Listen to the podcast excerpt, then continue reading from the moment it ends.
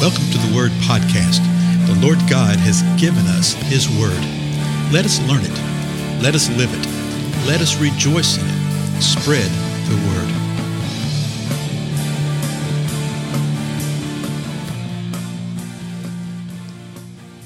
Blessings, everyone. I'm Dale. Thank you so much for joining with me on the Word Podcast. Uh, you know, I haven't mentioned it in recent episodes of stuff, but uh, please pass the word about these times together, okay?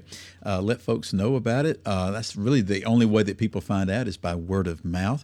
And so, uh, you know, link to it on your social media and emails. Tell folks about it and really encourage them to go back. They can start at the very beginning and listen all the way through because, as you know, uh, a lot of these things uh, they all build upon each other. We've dealt with.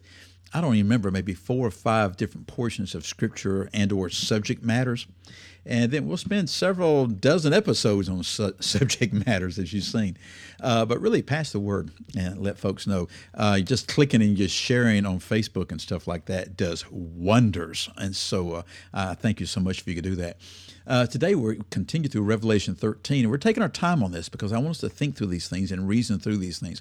We're not getting into real, real detail of it. I just want you to see what the Scripture says about what is yet to come. John sees something in Revelation 13 1.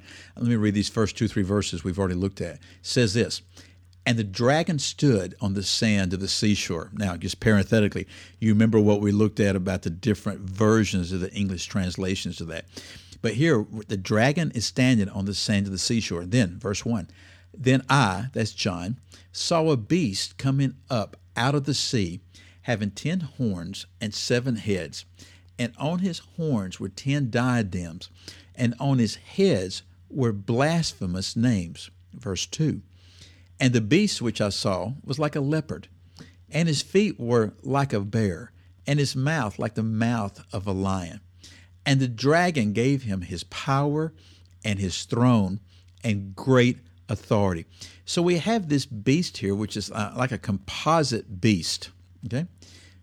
He's given the power and the throne and great authority of the dragon. And we saw in the previous chapter that the dragon is Satan himself, the evil one. Verse 3 now. I saw one of his heads, he had seven heads. I saw one of his heads as if it had been slain, and his fatal wound was healed. Now, if you were just reading this at the surface and, and you stopped and said, well, it, as if it had been slain, well, it looks like it was slain, maybe it wasn't. Well, no, the next part of the phrase tells you that it was, that his fatal wound was healed. If you have a wound which is fatal, that means that you died from that wound. But one of these heads had a wound that had been fatal, but was now healed. Next part of verse 3. And the whole earth was amazed and followed after the beast. So we learn who the uh, what this beast is. The beast comes up out of the sea, has ten horns, seven heads. It is given power and a throne and authority by the dragon. John notices that one of his heads had a fatal wound, but that fatal wound had been healed. That probably gives us some insight and ideas about some stuff.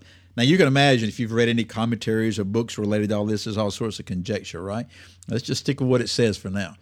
The whole earth is amazed, and they follow after this beast. Now, verse 4 continues the sentence. They, that's the earth, worship the dragon because he gave his authority to the beast. So they're worshiping the dragon. They're worshiping Satan, the evil one, because he's given his authority to this beast and they worship the beast, saying this Who is like the beast? Who is able to wage war against him? So they are worshiping the dragon and they're worshiping the beast. Now, verse 5 There was given to him, this is the beast, a mouth speaking arrogant words and blasphemies, and authority to act for 42 months was given to him. Whoa, we've seen this time reference before 42 months. He's given arrogant words and blasphemies and a mouth to speak and authority to act for 42 months. Remember how we saw 42 months? Remember how we saw with uh, uh, Satan, Lucifer, when he's kicked out of heaven, that he was given 1,260 days? Okay, we saw some things related to that. We saw time, times, and a half of times. This is all referring to, I believe, the last three and a half year period of the last seven year period was referred to as the 70th week of Daniel. So he is given authority to act for 42 months. That's interesting. Given authority. Hmm. Verse 6 And he opened his mouth in blasphemies against God to blaspheme his name and his tabernacle. So he's blaspheming God's name. He's blaspheming his tabernacle. That is, those who dwell in heaven. So this beast is blaspheming God. He's given the authority to do that. Now, watch what happens in verse 7. It was also given to him to make war with the saints and to overcome them, and authority over every tribe and people and tongue and nation was given to him. I think this is a picture of what we saw in Matthew 24 when Jesus was answering the questions of the disciples. And he said, These days are going to be so intense, they're going to be so bad that even the elect might be deceived if it weren't for the fact that these days were cut short. This beast is given authority for 42 months. He's given authority to kill, steal, and destroy. He has authority over the saints to make war with the saints. And he has that authority for 42 months. Though with the saints, with the true church, those days are going to be cut short because the Lord says, I'm going to cut them short. He's going to do that through rapture in the church. Let me read the last two verses right here. We'll be done for the day. Verse 8, Revelation 13. All who dwell on the earth will worship him. So we learn right here, we see that all the earth is following. All who dwell on the earth will worship him. Everyone, this is verse 8 again, whose name has not been written from the foundation of the world in the book of life of the Lamb who has been slain. Now, you've heard elements of that right there, but did you know this context? The body of Christ, the saints, will be on the earth at this time and will not worship him. He says, Those who dwell on the earth, sometimes I call them earth dwellers, those who dwell on the earth, that's the, those who are not believers and who are not Jewish. Okay? They will worship him. And then it's described they are the ones whose names are not written from the foundation of the world in the book of life of the Lamb who has been slain. Now, I tell you what, that verse right there and some uh, corollary verses with it really rattles some people's cages because this gives us insight to the terms that the Lord uses of called, of chosen, of elect, of predestined, before the foundations of the earth, that their names are written in the Lamb's book of life, the Lamb who was slain before the foundations of the earth.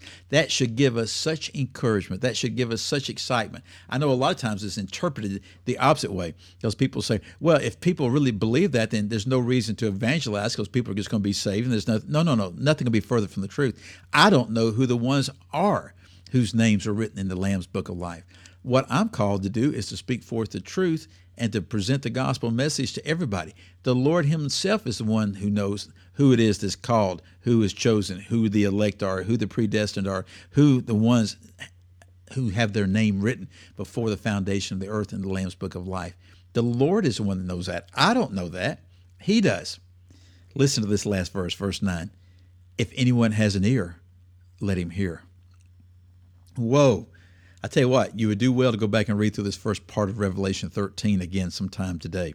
Look at it, examine it, say, Lord, what does this mean? What are the days that are ahead of us? They're going to be intense, intense time.